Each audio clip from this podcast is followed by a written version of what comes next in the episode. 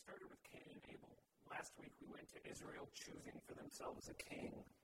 And tonight it's a little further down the road in the Old Testament. And all three stories and the story we'll read next week all point to a very, very clear need for the birth of Jesus. And this week we're actually in a story that is uh, it's a very, very important story, I think. And I actually remember, you know, some some passages in the Bible we read and we think, oh man, that's just so clear and so apparent of what God is saying. And I actually remember studying this, and maybe it's just because I studied the Bible in school that I find First and Second Kings so exciting. Um, but I remember studying this in school, and I remember the class, and very specifically, and I remember reading this passage and just thinking, this is such a powerful story for so many reasons. And so I'm very excited about this text tonight because even though, again, similar to last week, talking about kings of Israel and things that happened three, almost 3,000 years ago, uh, is very important. And so I would ask, as we get started, we've already read the scripture, um, to join me in prayer and ask that the Lord would open up our hearts to revealing some things from the Old Testament we may not see. So please pray with me. Lord, thank you for your Bible. Thank you for your story among your people. And uh, tonight, as we look to the story of uh, Solomon's sons and, and the nation of Israel and Judah, I pray that we would learn about you. We would not just learn history, we would not just learn what not to do, but Lord, we would learn about who you are and your love for us. And it's in your name we pray, Lord. Amen. So this week, we're in a story a few generations down the road from last week. Last week, we talked about Israel saying, We don't want God, we want a king. And this week, is the sort of um, beginning of the end for the nation of Israel as it was before. As you heard in the passage Elizabeth read, it is a story where a great man had a great opportunity to choose folly over wisdom, to choose that which was right versus that which he wanted. Advent, the story of Jesus, the story of Jesus being born in Luke, sort of fixes that. It's a story of stewardship. It's a story of taking what God has given us and being responsible to it. And it's a story about Jesus. So I want to just go back through bit by bit and, and talk through it. So starting in verses 1 through 4, basically we have this guy named Rehoboam. He was Solomon's son and he was in line to be the king. And, and he goes to this place called Shechem or Shechem, or we, yeah, sure, Shechem, well, Shechem. And all the Israelites had gone there and gathered. Now, a couple of things about this place. It's in the north, and if you studied the Bible and the history of the Bible, around this time, they started to divide. See, Solomon was a, kind of a harsh guy. Solomon built a lot of temples and a lot of big things, and the people of the north didn't like Solomon. Because Solomon was from the south, and they said, hey, we can do our own thing. We don't need to build palaces for you. And, and, and things started getting separate. And so they made this guy, Rehoboam, his son, come up north. They said, why don't you come up north? Why don't you come and tell us about why we should bow before you as our king?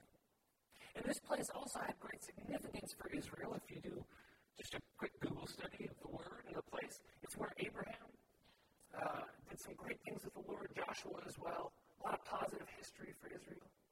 It, it's kind of like Israel is saying to Rehoboam, hey, you're taking over your family's business. Why don't you come up here and we'll see if we want to keep our business with you. As you take over, we'll see if you're as good as your dad or as bad in this case. And then there's this guy named Jeroboam who also comes up to visit, who essentially had been excommunicated.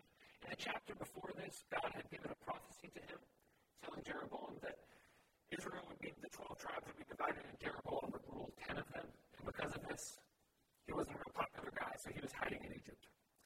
So he comes back, and this is what happens, trying to figure out what's going to happen with Rehoboam and his kingship. And the people essentially give him a very direct message, don't they? They say, listen, hey, uh, your dad, not a nice guy. Your dad was very harsh with us. He had a heavy yoke upon us. But we all know what the word yoke means, right? Like something that you put over a cattle that pulls a plow in a field. So it's, it's just a, illustration used throughout Scripture to basically say that this is the work these people had to do. And the people of Israel said, hey, the yoke of your father was awful. And if you lift it, if you make it lighter, we'll follow you. You can be our king. Just back it off a little. And if you didn't know, as I mentioned, Solomon in, in 1 Kings chapter 10, it talks about all the things he built. Talks about all the giant things he built. And uh, it also says this. I just want to read a verse or two tonight for this. This is from just a, a few chapters before. It's in uh, chapter 10, verses 26 and 27. It says Solomon accumulated chariots and horses, and he had 1,400 chariots and 12,000 horses, which he kept in the chariot cities, and also with him in Jerusalem. And the king made silver uh, as common in Jerusalem as stones, and cedar as plentiful as sycamore figs in the foothills. Solomon's horses were imported from Egypt and from Kue. The royal merchants purchased them and they imported them, and they imported the chariots from Egypt and all these different things. Do you remember last week? Do you remember we were reading Deuteronomy? That the king should never go back to Egypt for horses. The king should never take the people of Israel back to Egypt, and, and they, should not get a giant standing army. So if we look at this as a big picture of these kings of Israel, what it's actually saying, it's building a narrative. It's building a very dramatic story here that as we read, we realize that Israel's heading to something very bad if we read it all together instead of just the story of Rehoboam, but we think about Solomon and what he had done, we see that it's sort of like a dramatic movie. And we, as the audience, see the train headed down the track, and we know that down the road there's no bridge. There's no bridge for the train to cross, and we see the train going. And Scripture is presenting all of these things, and so when it talks about the yoke of Solomon, it's actually saying that Solomon was doing things that were in opposition to the Lord. Not just making the people work hard, that he was a tough boss, but really, truly, specifically in opposition to the Lord. And that Israel was going down a road it should not have been going down. And as we read this, we hope Rehoboam will hit the brakes. We hope that maybe he will be better. And in verses 5 to 7, he actually asks people, he says, Hey, what should we do? And they, they say this, and so he says, okay, go away for three days and I'll think about it. Then King Rehoboam in verse 6 consulted the elders who had served his father Solomon and said, how, how, how would you guys do this? So instead of asking these guys from northern Israel, instead of asking these other people, I'm going to ask people inside my house. I'm going to ask my father's advisors. I'm taking over the family business. I'm going to ask how they would recommend. And they said, you know, may not be a bad idea. If today you will be a servant to these people, they will serve you back. If you give them a favorable answer, they will always be your servants. Rehoboam, we can repair this relationship. We can do that which is right if you listen and if you serve the people. Instead of imposing a harsh yoke like your father, serve the people. Then they will serve you. Let them rest. Help them. Hear them see great wisdom from the Lord. And we already begin to see parallels to Jesus here. It's a, a narrative from First, First Kings chapter 12, but we see parallels to Jesus. To serve others is to be served. We all know this is a great truth that we ought to live our lives for other people, that we ought to be in positions, even when we're in leadership, to be serving and caring for others to not be harsh rulers and masters. So, what will the king do? Well, as we already heard, he did not do a good job. He goes to the young men he grew up with. Instead of listening to the wisdom of the older generation, his father's advisors, guys who had been around the block, he goes to the guys he grew up with. He goes to the guys who wanted to ride his coattails and be successful like him and live in his king, live in his court and live in his house and and he asks him what we should do. And I can kind of picture this, you know. It's like his the yes men, the people that always follow him around and tell him what he wants to hear. Oh, great, oh, you're so great. Just wait till you're king. It'll be the best kingdom ever. You thought your dad was rich, which, by the way, he was. Silver was as common as stones, which is a great line. He says, You thought your dad was rich, Rehoboam? Imagine what we can do together. You know, and they kind of like latch themselves onto him. He's going to be the king, so I'm going to be friends with him. And they say, You know what? Your yoke was heavy, if they thought your father was a man, show that your pinky finger is bigger than his waist. He used to whip them with, he used to scourge them with whips, you're going to scourge them with scorpions. You're going to be harder. You're going to be tougher. You're going to be more wealthy. You're going to make Israel even more great.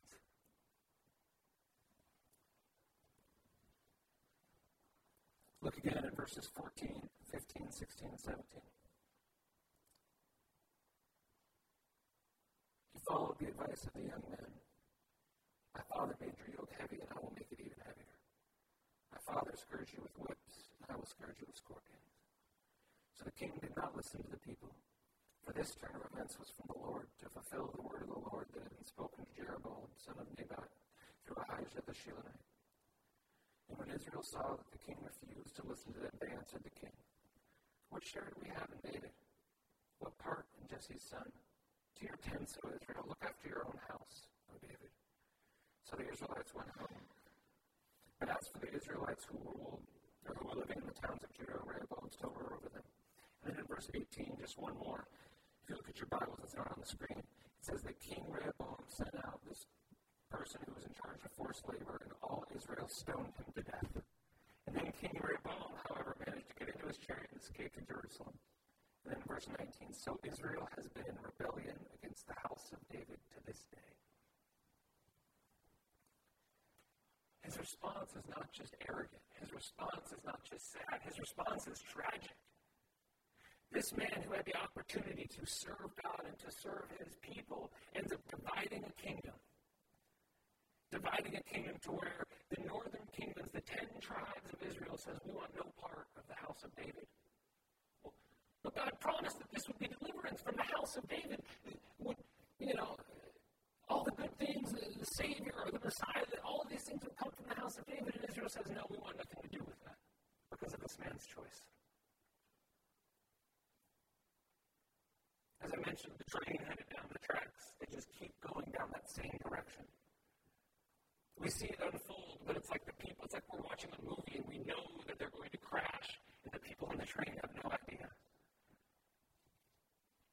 verse 15, which I'm sure you noticed. Verse 15 is kind of tough. For this turn of events was from the Lord It says that this turn of events was actually from God. Why would God do this? Why would God, if He said that He wants His kingdom to be prosperous, He wants the Israelites to be successful, why would God allow this? Why would God do this? And if I'm honest, I remember, as I mentioned, studying this in school and, and, and wanting to, the teacher to really dig into it. You know, wanting the teacher to really just, just tell me why so I can know. And he didn't. And it really drove me nuts. And I still remember his name. It's Dr. Danny Carroll. Maybe I'll write him an email. But he didn't because it's a classroom and he wants the students to dig and to learn and to figure it out. And I was thinking, and I thought, man, that'd be really fun, right? Let's just leave this as a cliffhanger. Let's just say, you guys figure it out. Why would God do this? Have fun. Have a nice weekend. But I was praying about it and I thought that as a pastor, things are a bit different. I want you to wrestle with truth and I want us to do this together. But I also want to share with you what I believe. And I don't want to share with you what I believe so that you would believe the same thing. I want to share with you what I believe because I believe it will help you make it will help make you more like Christ. That if you dig through these things and we have a conversation about difficult texts like this in verse 15, that we will together become more like Christ. And so my opinion is not always a popular one, but I hope it makes a little sense tonight. I believe God did this because He is a jealous God. I believe God did this because He is a jealous God. And the people wanted a king that they would worship and put above God.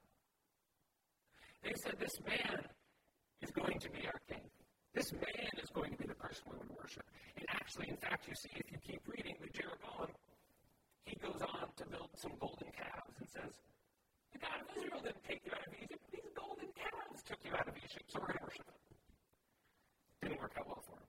And Rehoboam, he's a bad guy, and it just gets worse. But these people wanted someone to put above God, and God is very jealous for our affection. And so, too, in our lives, I believe that God either allows or sometimes even things happen that are not great for us because we've put things over God. And God does, I believe, directly intervene in our lives sometimes when we put things over God. There's precedence of this in Scripture. If you look at Exodus chapter 11, when Moses was trying to lead the people out of Egypt, it says that God hardened Pharaoh's heart to not let the people go.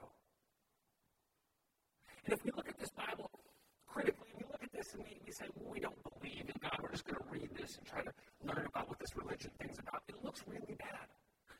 It looks like God is vindictive, that God is jealous, and that God wants his people to be divided and fighting. And I don't want any part of that God. But it's not the whole story. See, the, the great thing about Scripture is we look at it and we see, wow, the train is heading down the track. The train is going to go off the bridge. It's going to be awful. It's going to be a mess. Why would God do that? Well, God goes forward a little bit. And in Matthew chapter 13, uh, let's turn our Bibles to Matthew chapter 13 now. It's not on the screen, but I want us to read this, and I want you to be aware of this. You know, oftentimes the Bible gives us really strong, powerful contrasts. Oftentimes, Jesus used analogies and parables to counteract what we read in the Old Testament, not to disprove it, but to help us understand who God is. And in Matthew chapter, oh, sorry, 11, excuse me, it starts in Matthew chapter 11, two pages further left. In Matthew chapter 11, Jesus gives a great contrast to the story of Rehoboam. And I believe the two are directly related. It doesn't say this anywhere, but I really believe that Jesus was saying this in response to passages like 1 Kings. Look at me, or look with me in verses 26 to 30 in Matthew chapter 11. Yes, Father, for this was your good pleasure. He says, All things have been committed to me by my Father. No one knows the Son except the Father, and no one knows the Father except the Son, and those whom the Son chooses to reveal to him. And he says this Come to me, all you who are weary and burdened, and I will give you rest. Take my yoke upon you and learn from me, for I am gentle and humble in heart, and you will find rest for your souls. For my yoke is easy and my burden is light.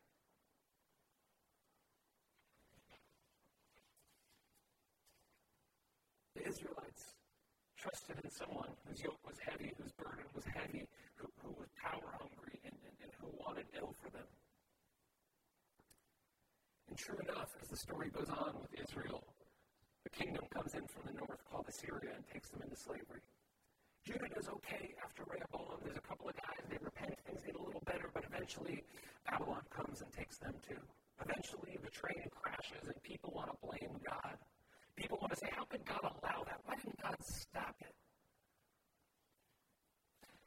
I believe it's because the plan they were on wasn't even God's plan from the beginning. It's like they got on the wrong train at the train station and God wanted them to go this way, they went this way. But God had a plan. The reason we read the Luke story and, and see that God sent his son and we celebrate Advent and pray and, and, and do all of these different things is because God had a bigger plan. And when I read the word of Jesus, he says, Take my yoke upon you, learn from me. What a stark contrast to scourging with scorpions. I am gentle. He says, I am humble and in me you will find rest, not work. There are times when God allowed Israel to go into difficult times. There are times when God allows us to go into difficult times. He doesn't enjoy it, but He knows we need it. He doesn't laugh at us. He doesn't wait for us to pick ourselves up. He sends His Son, Jesus, to come with a humble heart and serve us, that we would know He loves us. That's how Jesus did it with Peter. If you remember Peter, Peter messed up, chose a different path, denied God, denied Jesus three times. And after the resurrection, Jesus goes to see Peter, and Peter, so excited to see him, jumps out of the boat and swims to him. And they have this great moment on the beach where Jesus says, Peter, I love you. I want you to feed my sheep. Jesus meet, met him after his folly, after his mess up, after his train crash, and said, Hey, I love you. Let's keep going. with humility and service. There's a, a song I really love. Um, one of my favorite bands. It's a, it's an American kind of bluegrass folky band, and um, I wrote out the lyrics so that you can see it, so that you can really hear it. And, and this is what I always think of when I think of this. Uh, it says this. I think it's on there. You're not to say it. No, don't be sorry. I'll just read it out. Don't It says this. I went on the search for something real.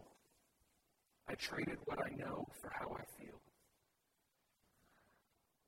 But the, ceiling, er, but the ceiling and the walls collapsed. Upon the darkness I was trapped. And as the last of breath was drawn from me, the light broke in and brought me to my feet. We make stupid choices. We do things that are foolish. We, like Israel, go astray, and when we're in leadership like Rehoboam, we make dumb choices. And, and, and sometimes we assert our power and our arrogance. But Christ says that his yoke is easy and his burden is light. And when we fall, the light breaks in. The light of Christ breaks in and brings us to our feet. Remember how we were talking about Rehoboam's advisors said to him, they said, hey, if you serve your people, they will serve you. If you serve and love your people, they will be with you forever. Jesus also gave us the perfect example of this. The night before he was crucified at dinner, he washed his disciples' feet, and then he served the first communion the Lord's Supper. And this was God's plan to establish his kingdom through Jesus, not through men, not through kings, not through wealth, not through wars, not through armies. Doesn't mean there's not struggles. It doesn't mean there's not confusion along the way in God's plan. There's a great book in the Old Testament called Lamentations. The entire book is just complaining about God's plan. It's awesome.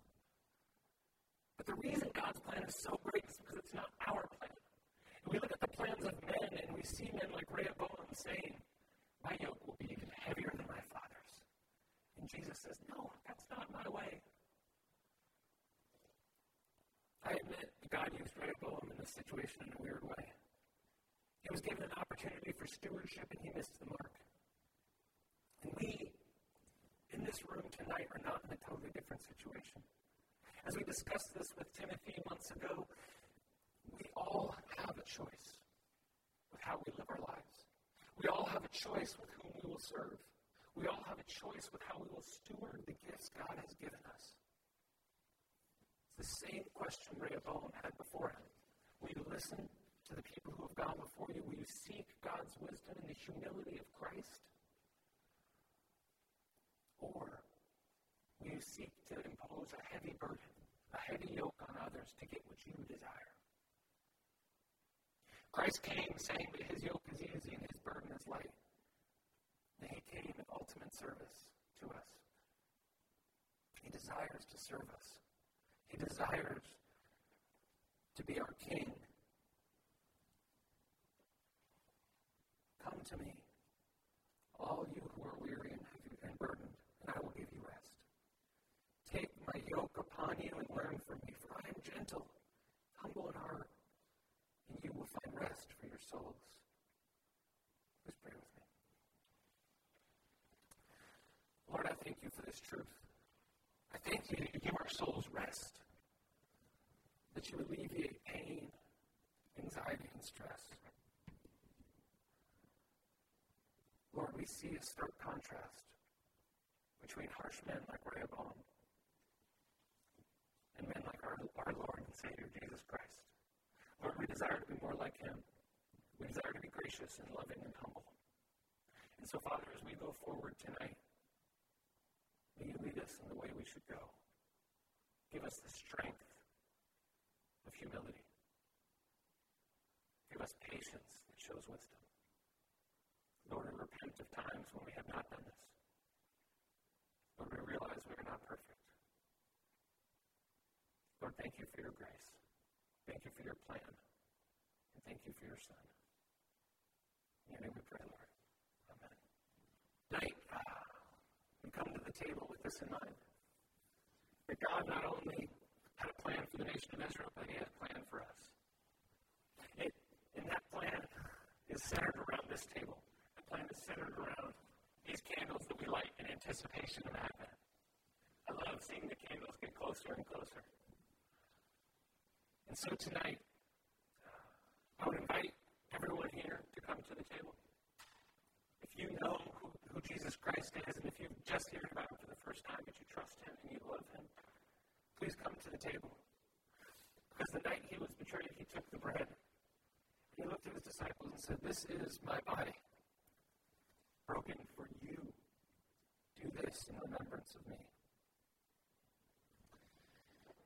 And after dinner, he took the cup. He poured out the wine and said, This is my blood, shed for you in the new covenant. Do this also in remembrance of me.